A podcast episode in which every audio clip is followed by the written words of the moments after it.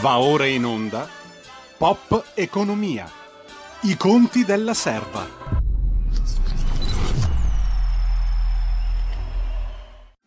Soldi, soldi, soldi, quanti soldi, lodati siano i soldi, i bene amati soldi perché chi ha tanti soldi vive. Radio RPL, diamo subito la linea ad Alessandra Mori. Eccoci Giulio Cesare, buon pomeriggio a te, capitano di regia oggi e buon pomeriggio, felice pomeriggio a tutte le nostre ascoltatrici e ascoltatori. E io sono piena di energia, carica e molto felice per questo ritorno di Pop Economia. Ricomincia così oggi la stagione di Pop Economia, la trasmissione che indaga, analizza e misura eh, l'entità dei nostri conti e quanto questi stanno svuotando le nostre povere tasche Parleremo ogni martedì dalle ore eh, 16.30, 16.35 fino alle 17 con i nostri esperti ospiti, esperti, molto esperti ospiti di, eh, sui temi di economia, di inflazione, di carovita, eh, di tasse, di, dell'andamento dei mercati, di fisco, di riforma del catasto, di agroalimentare, ehm, di rincaro della luce e delle bollette, di assalto del Made in Italy e di assalto al Made in Italy. E mm, poi, poi dalle 17 invece alle 17.30 daremo vita ad un nuovo spazio dal titolo Rumore. Eh, fatti, casi, storie, personaggi protagonisti rigorosamente italiani che stanno facendo e sono destinati a fare molto, moltissimo rumore. E dulcis in fundo, a fine della nostra trasmissione, gli ultimi 5 minuti saranno dedicati all'arte e alla bellezza ci accompagnerà in questo viaggio meraviglioso una storica dell'arte, una giornalista, una collega, Nicoletta Orlandi Posti, che vi presenterò più tardi e che sta curando per Libero TV online su Libero Quotidiano una rubrica eh, denominata Arte, che sta facendo molto, molto rumore. E allora cominciamo subito con gli ospiti di oggi. Eh, gli ospiti di oggi della prima parte della trasmissione sono il professor Marcello Gualtieri, che tu dimmi Giulio Cesare quando il professore è collegato Siamo con noi. Siamo collegati credo, col professore. Credo in via telefono e poi l'onorevole Alberto Gusmeroli che si collegherà tra poco perché oggi è giornata molto intensa a Montecitorio, ma lui comunque si collegherà con noi per parlare di fisco. E allora do subito il buon pomeriggio al professor Marcello Gualtieri. Professore è collegato con noi, vero? Lei. Eccoci sì, qua. Buon pomeriggio allora, a lei e a tutti gli ascoltatori. Buon pomeriggio a lei. Economista, docente del lavoro e di macroeconomia all'Università di Torino e con il professor Gualtieri noi abbiamo chiuso eh, la prima stagione di Pop Economia e abbiamo parlato molto del PNRR oppure del PNRR come diciamo noi scherzando e il professore ci ha aiutato a capire molte cose eh, perché è davvero un esperto in questi temi. E ecco che oggi è qui con noi anche per riannodare un pochino quel filo che abbiamo lasciato cadere a luglio. E il professor Guartieri ha scritto per Italia Oggi un articolo molto bello, sintetico, esaustivo, che dice molto già dal suo titolo. Per ricevere altri 24 miliardi servono dal PNRR, quindi dal famigerato recovery, 42 condizioni. E io, professor Guartieri, mi sono chiesta proprio in questi giorni, prima che la contattassi, ma non parliamo più di questo recovery di PNRR? Va bene che ora siamo, diciamo, presi da questa imposizione Green Pass dalle beghe della politica, che poi in realtà servono per coprire l'entità dei temi reali, dell'economia reale, quella che appunto noi andiamo ad esaminare oggi a che punto siamo e che fine ha fatto questo recovery? Perché lei dice una cosa molto, molto simpatica, molto bella. A luglio 2020 il Premier Conte, di ritorno dal Consiglio UE, venne accolto quasi come un salvatore. Che cosa portava Conte? Una borsa di soldi, una valigia di soldi, si fa per scherzare, apparentemente piena piena di, di, soldi da Bruxelles, oppure che cosa fu? Un fallimento tutto questo? Ce lo può riepilogare per punti? Eh, sì, riepiloghiamo sinteticamente la posizione di, del famoso famigerato eh, recovery. Eh, a seguito della pandemia del Covid, l'Unione Europea decide per la prima volta nella sua storia di contrarre un debito comune e di eh, distribuire i fondi raccolti sul mercato eh, tra i vari, tra i vari stati eh, in, eh, dell'Unione Europea. In che modo? Si è studiato una formula, un algoritmo, come si dice adesso, in base al quale eh, chi aveva sofferto maggiormente i danni del Covid avrebbe ricevuto più fondi. Eh, in base a questo algoritmo, in base a questa formula che era valida per tutti gli stati e per tutte le situazioni, l'Italia, essendo stata quella maggiormente colpita nella prima fase del Covid, ha ricevuto la fetta più grande di questi, eh, di questi riceverà, eh, sono stati destinati all'Italia la fetta più grande di questi fondi. Quindi chiariamo il primo punto, non c'è stata nessuna trattativa a Bruxelles nessuno è stato particolarmente Cerchiamo bravo. di sfatare un po' questo mito, insomma, no? Le fotografie sì, di Conte che era esausto dopo questa trattativa, non ci fu nessuna vittoria, nessuna trattativa, insomma. Portammo no, a casa che cosa in fondo? No, no, non ci fu nessuna trattativa e né poteva essere diversamente. Come era possibile immaginare una trattativa in cui ognuno dei 27 stati della UE portava, cercava di portare a casa il miglior risultato per sé? Non c'è stata Primo... nessuna trattativa. Si è eh, eh, concordata una formula, un, un, un algoritmo eh, esattamente specificato all'interno del regolamento del recovery, fatto il, applicata questa formula ai vari Stati, è venuto fuori che alla situazione dei vari Stati in termini di perdita del PIL, in termini di eh, morti, in termini di eh, contagi, in termini di disoccupazione, Applicata questa formula a tutti gli Stati è venuto fuori che all'Italia sarebbero aspettati eh, 191 miliardi. Questi 191 miliardi in un primo momento sembravano aver, vinto, aver fatto il 6 a super nell'8, cioè soldi regalati che, poteva, che l'Italia poteva spendere come eh, meglio riteneva opportuno. E di fatti subito sono partite le leggende metropolitane che con questi soldi si potevano ridurre le tasse, fare mm. qualunque cosa possibile e immaginabile, qualunque progetto possibile e immaginabile che giaceva nei cassetti, impolverato nei cassetti dei vari ministeri. E invece, mi scusi professore, mi pare che adesso siamo a un punto ancora peggiore perché le tasse sono aumentate, il caro vita è aumentato, quindi? No, allora poi cosa succede? Viene, viene fuori, viene fuori diciamo, la sostanza uh, del, di, questo, di questo recovery. La sostanza di questo recovery che cosa dice? Che questi 191 milioni, una parte, la maggior parte è debito, quindi soldi che dovremo restituire all'Unione Europea, e una parte invece a fondo perduto. Quindi non sono 191 miliardi eh, regalati, ma sono una parte eh, a debito e una parte invece a fondo perduto. Primo punto, anche secondo punto, perché prima abbiamo detto che non c'è stata nessuna trattativa. Secondo punto, non sono soldi regalati. Terzo punto, questi soldi, l'erogazione di questi soldi viene subordinata all'approvazione da parte della Commissione europea del famoso PNRR, il Piano Nazionale di Ripresa e Resilienza. Questo, uh, questo piano qual è la, diciamo, la novità assoluta che, di, questo, di, questo, piano rispetto a tutto ciò che è stato fatto nel passato con la spesa pubblica?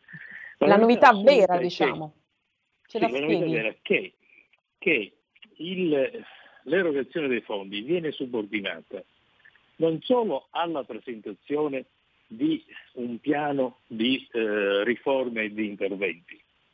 Faremo questo, faremo la riforma del processo civile, diciamone una, faremo la riforma della legge sulla concorrenza, ma viene subordinata alla indicazione e all'approvazione da parte della Commissione europea esattamente di quale tipo di riforma bisogna fare, in che tempi, per ottenere quali risultati e i fondi vengono erogati a step, a stato avanzamento lavori diciamo, man mano che queste riforme vengono fatte e vengono misurati i risultati. Cioè, se io faccio la riforma ma non ottengo il risultato che ho indicato, facciamo un esempio, ridurre la durata del processo civile a X ecco. giorni, io non raggiungo questo risultato, il, i fondi non vengono erogati. Questa è una novità straordinaria, perché nel passato è sempre stato detto, ok, con questi soldi, con questo nuovo debito, faremo questo, qualunque è lì la fantasia dei vari governi si è sempre sbizzarrita, ma alla fine nessuno ha poi verificato né se queste cose venivano fatte e né quali erano i risultati di queste eventuali riforme svolte. Quindi la vera novità del PNRR, del Recovery Fund, è esattamente questa, che la, l'erogazione dei fondi è subordinata alla verifica puntuale degli obiettivi raggiunti.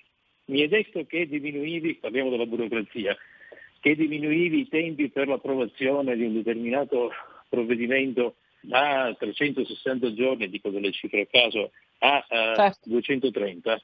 L'hai fatto? Sì, questi sono i soldi. Non l'hai fatto? No, i soldi non arrivano. Quindi eh, stop con le chiacchiere e avanti con i dati misurabili concretamente. Mm. Ok, e, e quindi c'è stato un primo fallimento del governo Conte, questo l'abbiamo capito. Poi è arrivato Mario Draghi. Adesso, professore, no, a che punto siamo? Conte... Perché tra un po' verremo a parlare della riforma del catasto e della for- riforma anche del fisco, ma in particolare della, for- della riforma del catasto con l'onorevole Gusmeroli tra un po'. Quindi lei ci dia subito un assist su questo. Allora, l'assist è questo. I soldi del PNRR non possono essere utilizzati per la riforma fiscale perché mm. eh, sono, sono, fondi una tantum e la riforma del sistema fiscale è una riforma strutturale. Quindi con i soldi del PNR io non posso finanziare un'eventuale riduzione di tasse, che era una delle tante leggende metropolitane che si era tirato fuori quando Conte è tornato al Parlamento e è stato applaudito. Con i soldi del recovery riduciamo le tasse, così se mi sembra eh, Di Maio. Ecco, questo, tutto ciò che ha a che fare con la riforma fiscale non può essere finanziato col PNRR. Dov'è il nostro obbligo a fare rapidamente la riforma fiscale? È molto presto detto. Facciamo una ricostruzione. Sì. Il governo Conte non era stato, con tutta evidenza, non era in grado di preparare un PNRR eh, approvabile da parte dell'Unione Europea crisi di governo, arriva il governo Draghi, il governo Draghi si trova in limine mortis, come si suol dire, per la presentazione del PNRR, perché il governo Conte per otto mesi non aveva fatto niente e in due mesi era veramente difficile portare a casa un documento, eh, un, un, documento eh, approvabile da parte dell'Unione Europea, sulla base di che cosa è stato approvato il nostro PNR. È stato, appro- è stato approvato dalla Commissione Europea solo sulla base della credibilità internazionale, direi mondiale, di Mario Draghi, il quale con una telefonata alla Merkel ha garantito personalmente l'esecuzione del piano.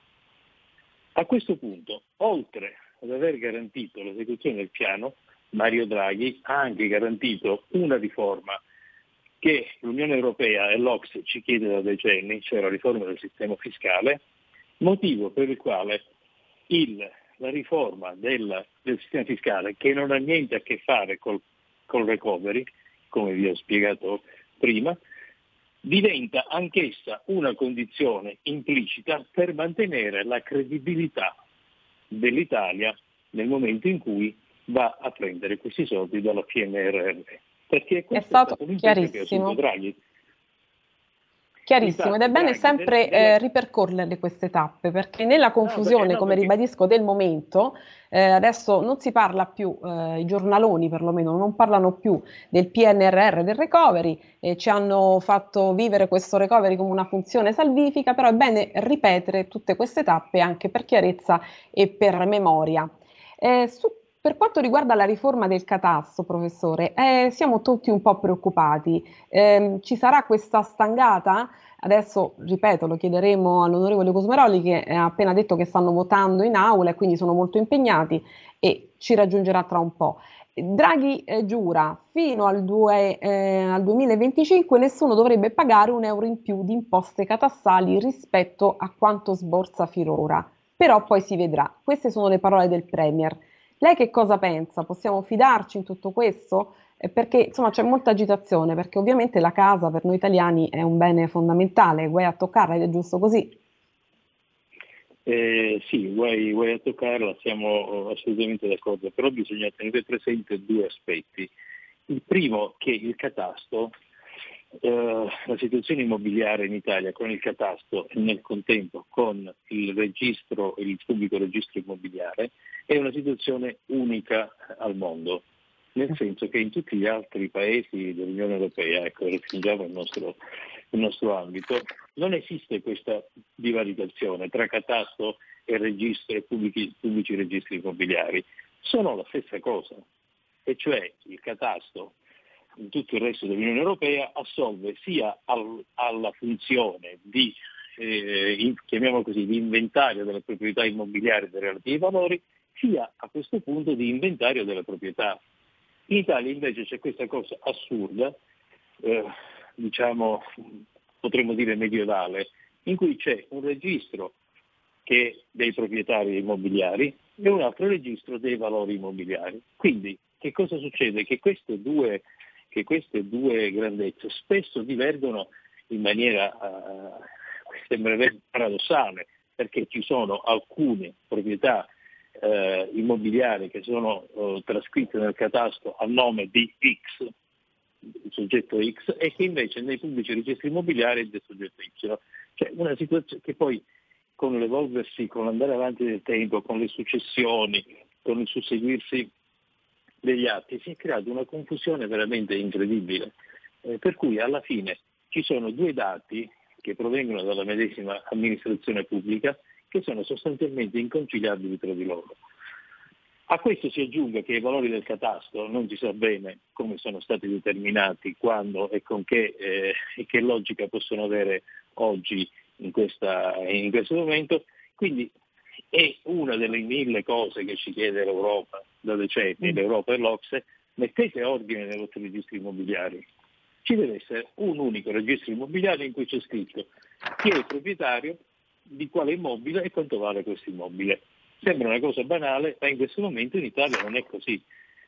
Tant'è che ci sono adesso delle situazioni in cui al catasto risulta proprietario Mario Rossi, nel esatto. immobiliare il sottosegretario Mario Neri. E, quindi si blocca tutto, non si capisce niente, un danno incredibile per, per il Paese. Detto questo, poiché è indispensabile mettere in ordine queste cose, ma come tutte le cose, tutte le riforme strutturali richiedono anni, anni, anni e poi alla fine non si raccoglie il consenso elettorale immediato alla prossima elezione, questa cosa non è mai stata fatta. Adesso è giunto il momento di, di mettere ordine in queste cose e siamo in ritardo veramente di tantissimi anni. Detto questo, poiché questa operazione richiede sicuramente anni, è ovvio che prima del 2025 non succederà niente, perché è impensabile che si possa definire questa riforma del catasto prima del 2025, l'unificazione dei registri con il catasto, cioè tutto, rendere tutto una, una situazione da, da, paese evoluto. E quindi è chiaro che quando Mario Draghi dice questo governo non aumenterà le tasse sulla casa, vuol dire che quando sarà finita la riforma del catasto il governo che sarà in quel momento eh, nomina- eh, avrà la fiducia dal Parlamento in quel momento deciderà se aumentare le tasse oppure no. La mia personale sensazione è che, date le condizioni della finanza pubblica, sarà assolutamente inevitabile un aumento della tassazione sulle case. Però è un problema che ovviamente va slittato, eh, viene slittato al 2025. In questo momento diventa difficile eh, ipotizzare come, per chi e quanto. Quindi eh quando sì. Mario Draghi dice questo governo non lo aumenterà perché nel 2025 ci sarà sicuramente un altro governo e quel governo deciderà in base alla, alla, alla situazione delle finanze pubbliche in quel momento. Io personalmente nella storia repubblicana non ho mai visto una riduzione di imposte, quindi posso solo immaginare che ci sia aumento, però questa è la mia personale valutazione, non ho nessun supporto tecnico per dirlo. Certo.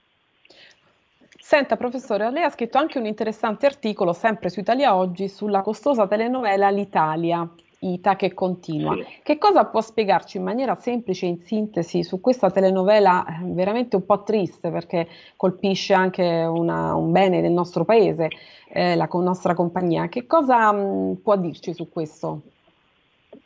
Eh, guardi, purtroppo è mh, mm, degli esempi più eh, evidenti e clamorosi del eh, fallimento di qualunque forma di politica industriale eh, in Italia, perché si è eh, cocciutamente tentata negli ultimi diciamo, dieci anni, per non andare più in là, eh, il salvataggio di una compagnia di bandiera, e non si capisce cosa vuol dire compagnia di bandiera, eh, nel 2021, senza riuscirci. Abbiamo bruciato su questo um, feticcio della compagnia di bandiera uh, 11 miliardi negli ultimi 10 anni, eh, di cui 8 negli ultimi 4, eh, e diventa veramente per fare cosa? Per a questo punto avere comunque l'Italia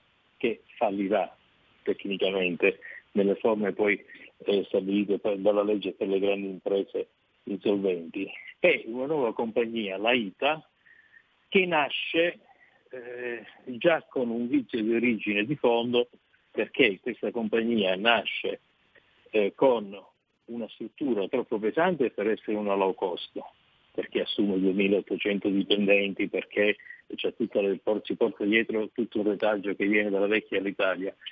E quindi non è, una, non è, una, struttura abbastanza agile da poter competere con la low cost, ma è altresì una, nello stesso tempo, una compagnia troppo piccola per poter competere con le grandi compagnie internazionali sul lungo raggio, perché abbiamo, l'Italia avrà solo 58 aerei, di cui uno o due mi sembra per il lungo raggio, eh, per cui non avrà nessuna possibilità di competere con i colossi internazionali del, del, traffico, del traffico aereo, per cui ovviamente spero di sbagliarmi, ma immagino che il falò dei soldi pubblici eh, continuerà anche eh, con ITA e del resto parte probabilmente già con il piede sbagliato visto che ancora deve partire il primo volo e già abbiamo avuto uno sciopero, però dei dipendenti all'Italia, perché l'Italia ancora non ne ha dipendenti, tra una settimana deve volare, non si capisce come, come farà, e quindi assistiamo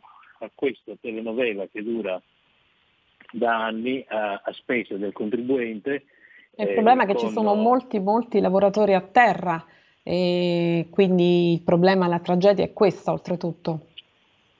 Sì, mh, mm, ascolti, è stato calcolato che ogni, negli ultimi tre anni ogni dipendente all'Italia è costato ai contribuenti, cioè a tutti gli italiani, 700 mila euro.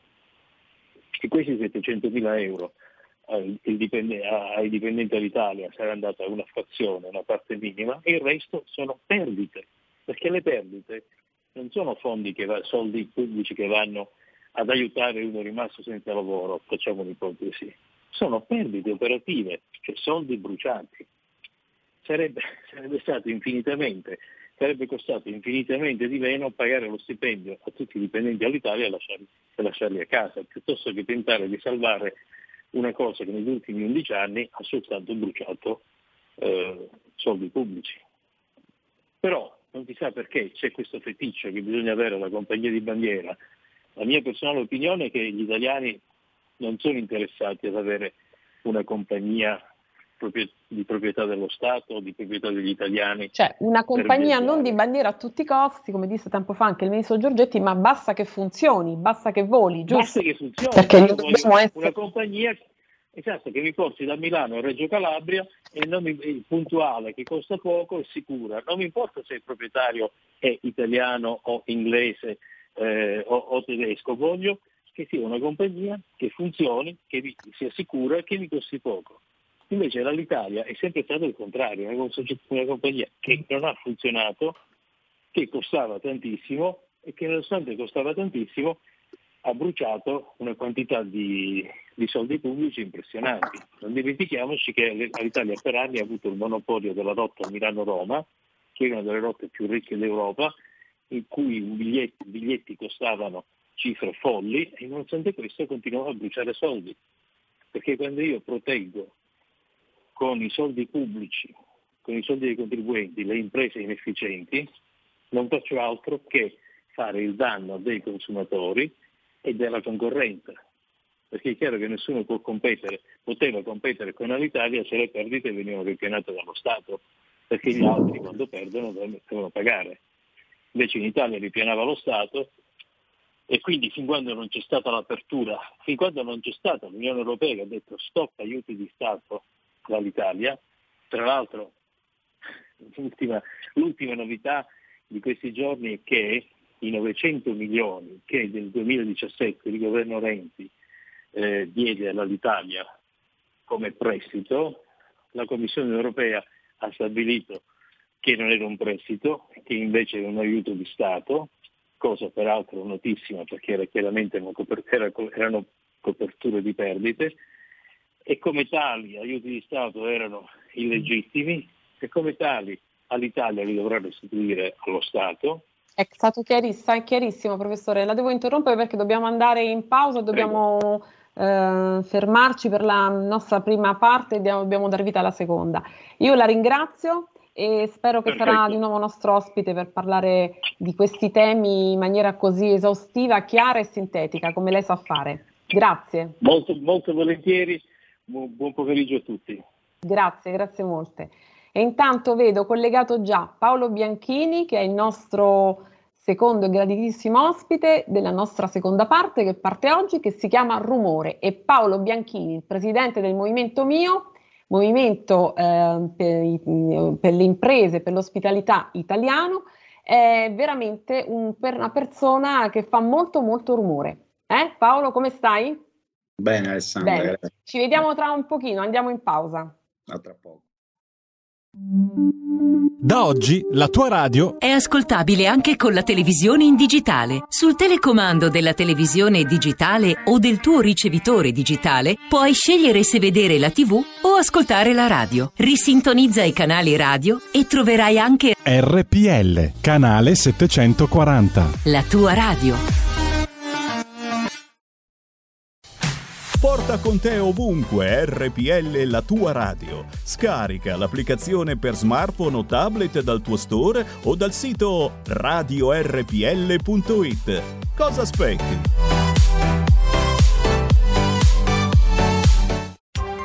Coming Soon Radio, quotidiano di informazione cinematografica The Last Duel. Jacques Legris è entrato in casa nostra. Mi ha aggredita. L'accusa è falsa. Dal regista Ridley Scott. Dico la verità. Matt Damon, Jodie Comer, Adam Driver, Ben Affleck.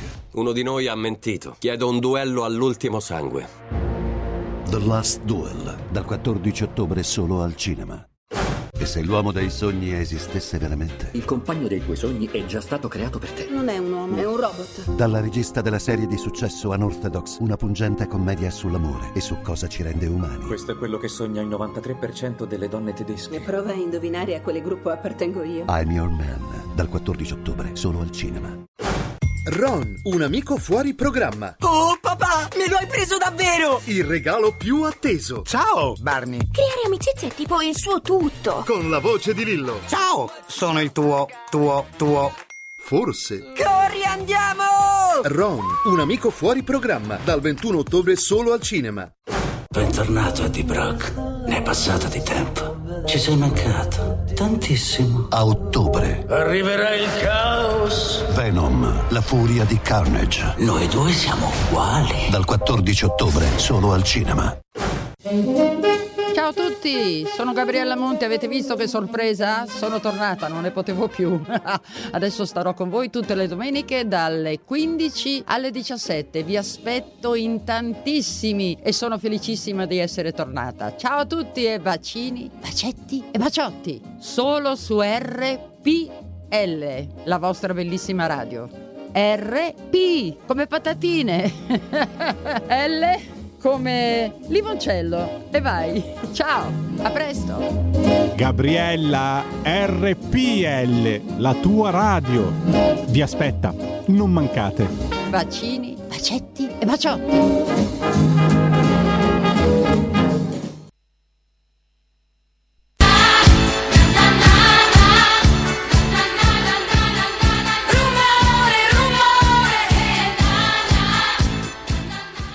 Radio RPL, eccoci alla seconda parte della trasmissione ideata e condotta da Alessandra Mori. La linea torna a te Alessandra. Eccoci. E allora, Paolo Bianchini, dicevo, graditissimo ospite di questa trasmissione e di questa radio. Con te ci siamo visti e sentiti molte volte, abbiamo condiviso anche insieme un percorso, abbiamo seguito un percorso, abbiamo seguito i fatti, ehm, il rumore che hanno fatto i ristoratori, soprattutto perché tu Paolo sei un ristoratore, poi hai messo su davvero un movimento molto, molto forte, molto importante, che è diventato molto importante, molto seguito, che si chiama appunto MIO, Movimento Imprese Ospitalità, eh, che conta oltre 1300, 1300 microaziende. E con te ci siamo lasciati a luglio, lo ricordi? E tu mi dicessi, noi non, mh, mm, parlavamo sempre solito, del solito tema e del solito problema di cui oggi veniamo a parlare del Green Pass, e tu mi dicessi, noi non possiamo fare i poliziotti, ci vogliono costringere a fare i poliziotti, eh, vedono, vedono, un po' quello che possono fare questi, questi signori del governo e soprattutto si usino le autocertificazioni. Ora ci ritroviamo, e chiudiamo proprio l'ultima, eh, l'ultima puntata, chiudemmo Pop Economia. Ora oggi ci ritroviamo qui e guarda un po', riparliamo del Green Pass e oggi, poco fa, è la notizia di poco fa, Green Pass al lavoro, la bozza del DPCM, come funzionano i controlli, cosa non può fare il datore di lavoro.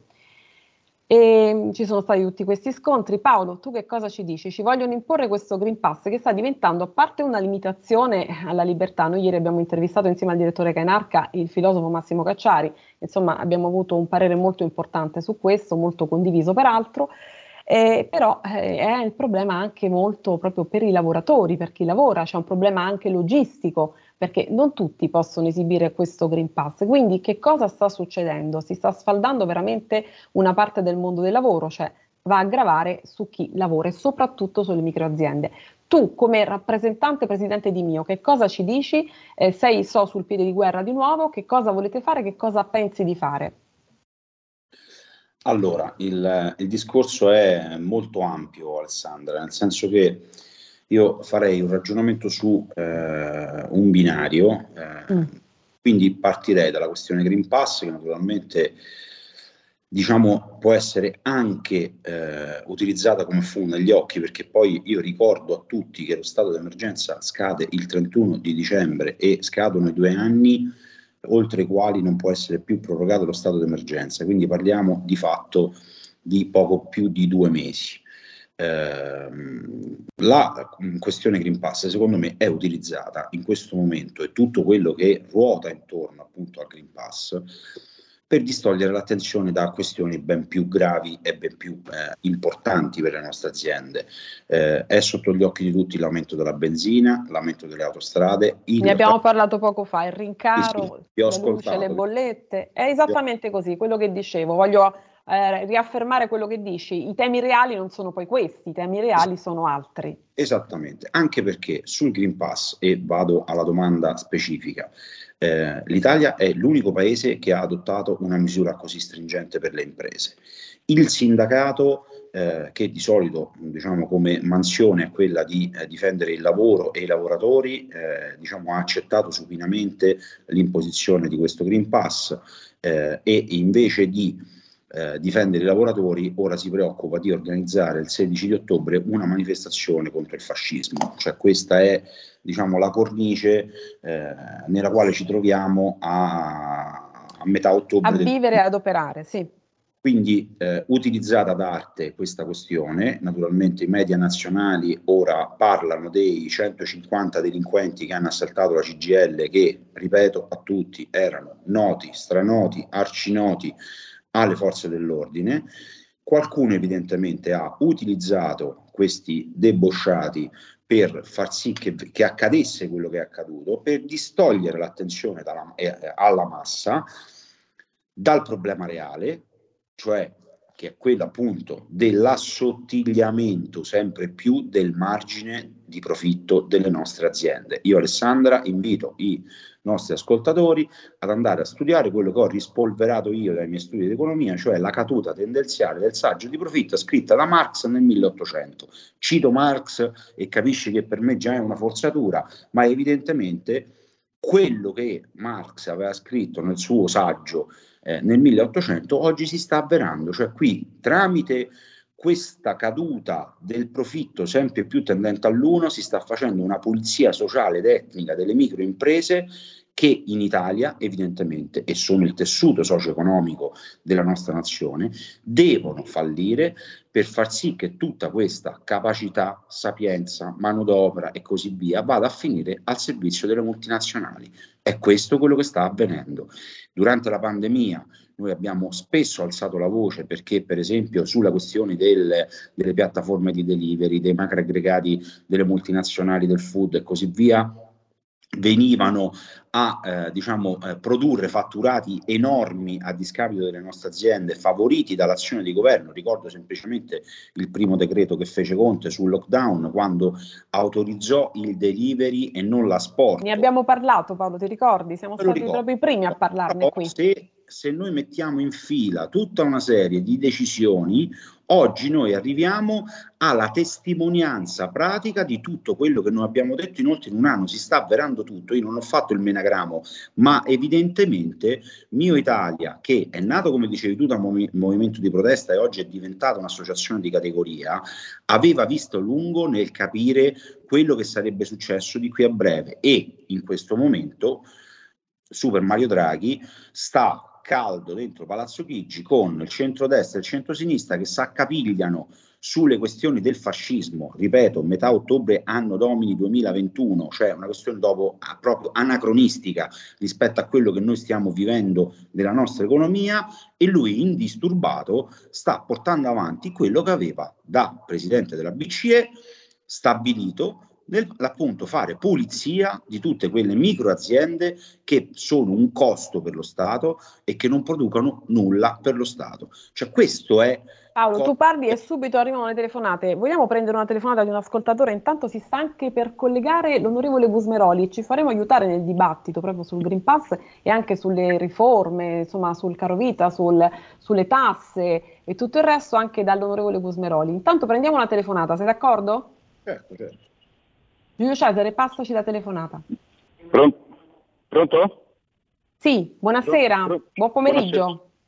Sono Fernando della provincia di Bergamo. Buon pomeriggio.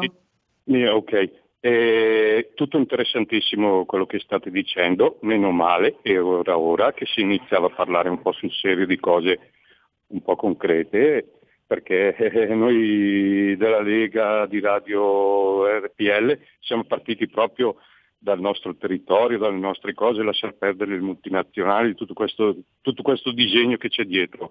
Ok, e poi volevo magari, se era possibile, sapere come stava il nostro grande Castelli che aveva questo problema le, facendo questo esame del di, diometro, anzi invito tutti quelli che hanno fatto i vaccini di andare a fare l'esame di diometro per vedere lo, lo stato de, che possono avere de, degli infarti, delle trombosi.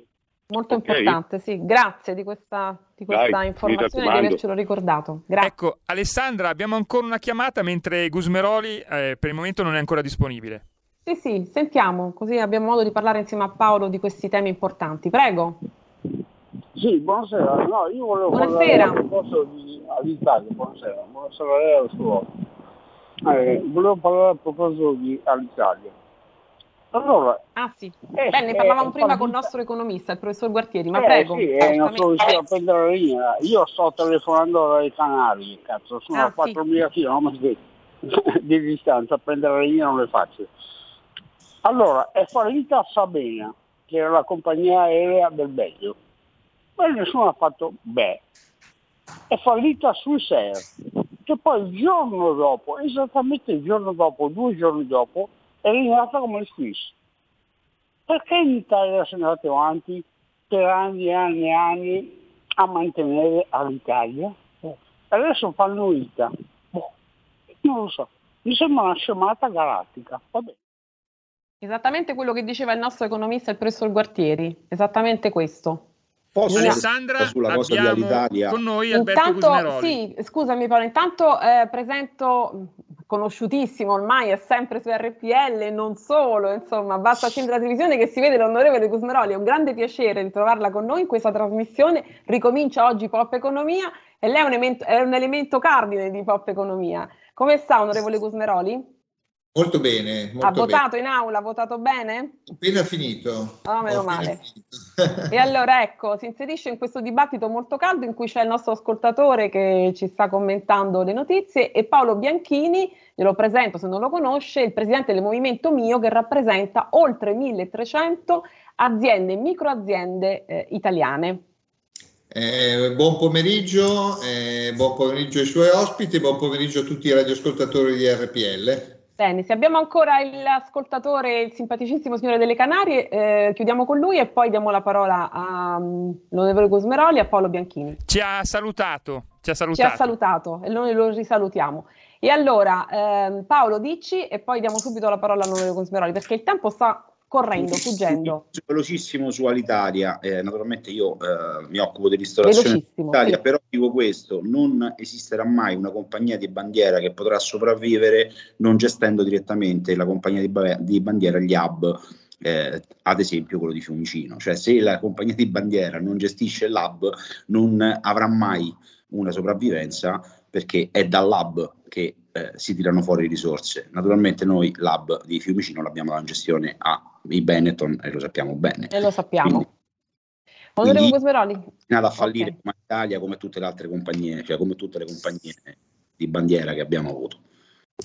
Allora, onorevole Cosmeroli, che ne pensa? Stiamo parlando eh, del- di Alitalia, siamo arrivati ad Alitalia perché l'economia corre, vola, lei lo sa, ma io la domanda che voglio fare a lei, una domanda che non le ha fatto nessuno in questi giorni, eh, è una battuta ovviamente perché tutti le chiederanno questo, non è una domanda originale, ma io gliela voglio rifare. Questa stangata arriva o no per, eh, sulla riforma del catasto? Perché tutti siamo impauriti, io stessa che abbiamo mutui, case, è un problema di tutti, di tutti noi.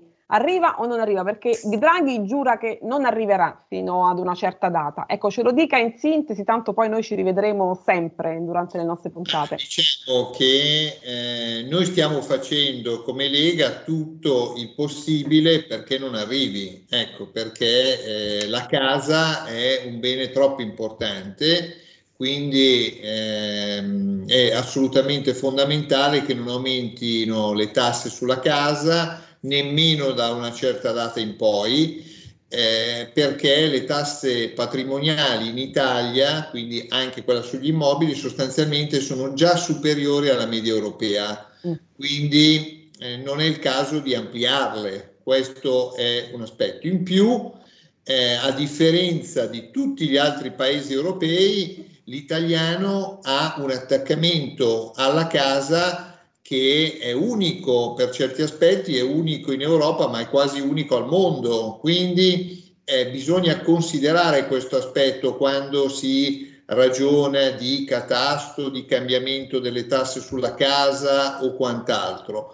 Eh, stiamo parlando di milioni e milioni di cittadini e quindi è assolutamente importante eh, evitare qualsiasi tipo di aumento. Teniamo in considerazione che il sistema fiscale italiano è tra i più complessi al mondo, ehm, è tra i più esosi al mondo e quindi eh, è tra i più interconnessi al mondo, quindi ci sono imposte che incidono su altre imposte, ci sono eh, basi imponibili che incidono su diverse imposte, quindi bisogna assolutamente fare attenzione perché quando si tocca, e questo lo dico da commercialista, non da politico, quando si tocca un'imposta c'è un effetto a catena, eccetera. Ehm, noi siamo stati eh, con il sottosegretario Bitonci e il vice ministro Garavaglia artefici eh, quando c'era il governo Conte 1 dell'ampliamento della mini flat tax eh, che è stato un eh, grande risultato perché in questo momento abbiamo 1.900.000 attività economiche su 5 milioni che aderiscono a questo sistema che ha due caratteristiche. 1.900.000.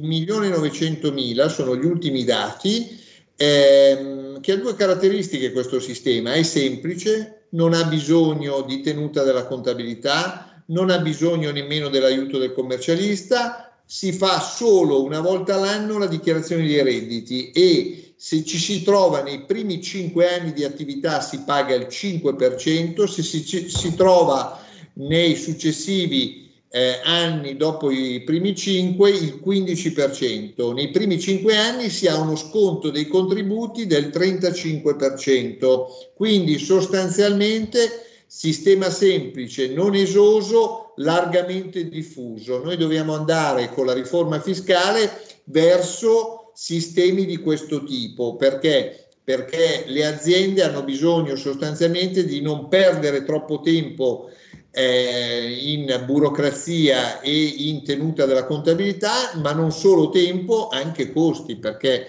eh, effettivamente eh, certe, certe attività economiche devono essere super semplici, ma io lo dico anche per i dipendenti pensionati. I dipendenti pensionati sino a 10.000 euro di reddito, anche fino a 12.000 euro di reddito, dovrebbero essere esentati dalla dichiarazione dei redditi e noi come Lega abbiamo presentato una proposta che peraltro eh, non ha un grande costo, quindi si può tranquillamente attuare perché tutte le proposte che abbiamo presentato noi come Lega sono sostanzialmente a basso costo ma a fortissimo impatto sul contribuente. Per esempio la rateizzazione del secondo acconto a novembre, al 30 di novembre, noi abbiamo proposto di rateizzare eh, la botta che sta per arrivare del 50% delle tasse eh, e pagarle da gennaio a giugno dell'anno successivo e per lo Stato non costa assolutamente niente. Questo è eh, per dire che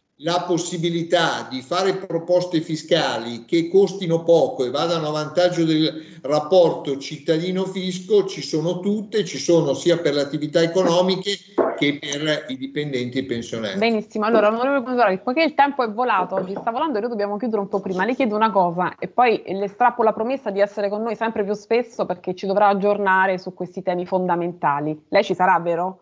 Sì, sarà sì, con no, noi? sì, sì, Benissimo. E il prossimo step, il prossimo passaggio del... Prego? No, no, scherzavo. Non ho capito, non ho sentito. No, incrociando le dita che non mi succeda niente. Assolutamente, ci mancherebbe, altrimenti...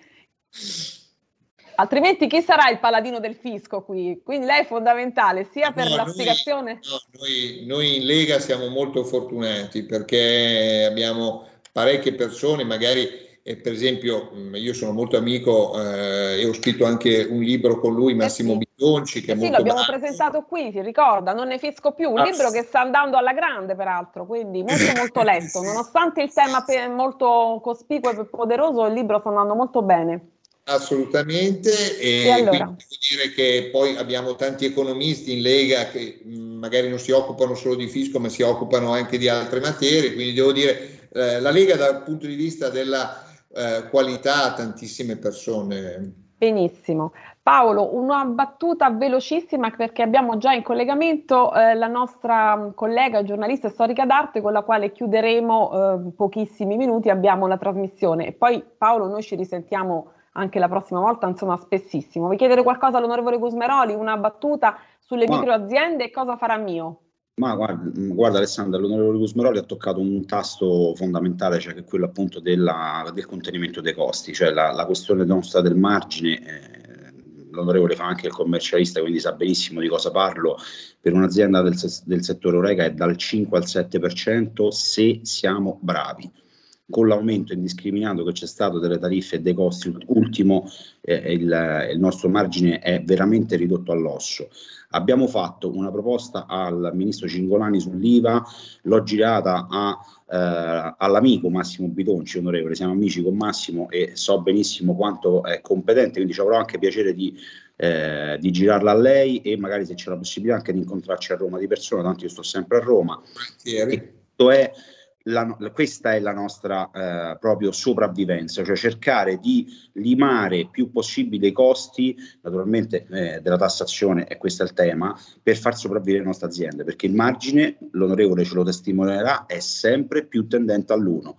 Ri- Ricordavo la, la caduta tendenziale del saggio profitto di Marx, che detto da me è un po' un ossimoro, un ossimoro però è quello che sta avvenendo, onorevole. Quindi il nostro margine sta diventando sempre più tendente all'uno. E allora, io Paolo, sparisce. E è il tesoro italiano questo. Leggo due messaggi che ci sono arrivati e poi do la parola a voi, vi prego di rimanere così chiudiamo tutti insieme perché Nicoletto Orlandi Posti di Libero ci condurrà nel mondo della bellezza e dell'arte per variare un pochino, però prima ci tengo a leggere due messaggi che ci sono arrivati, uno destinato a Paolo Bianchini, centrato l'obiettivo sulla svendita delle piccole e megre imprese da parte di Paolo, si sta avverando l'incipit di Cossiga su Draghi, firmato Guido, e un altro sicuramente destinato all'onorevole Gusmeroli, la Lega però non deve dimenticare la pace fiscale, non dormo più.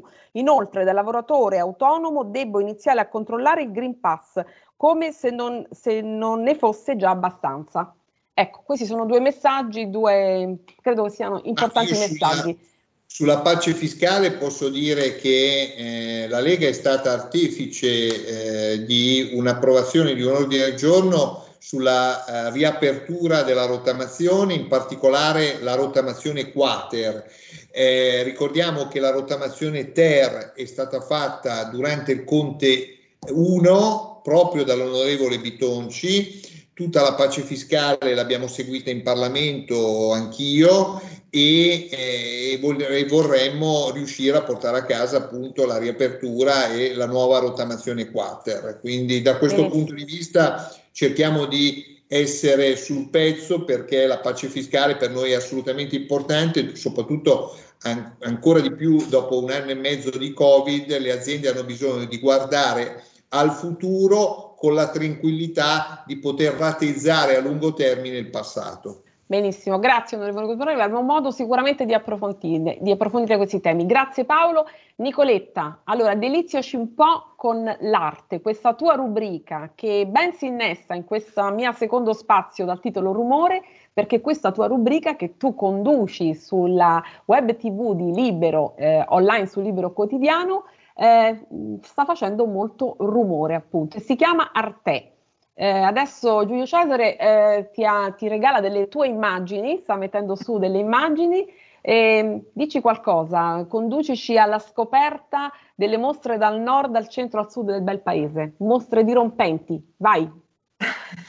Buonasera a tutte e a tutti. Niente, ho questa rubrica di arte, di arte sul sito di Libero mm, TV e, e, mi piace raccontare l'arte che fa rumore e quindi sta benissimo in questo, in questo contesto.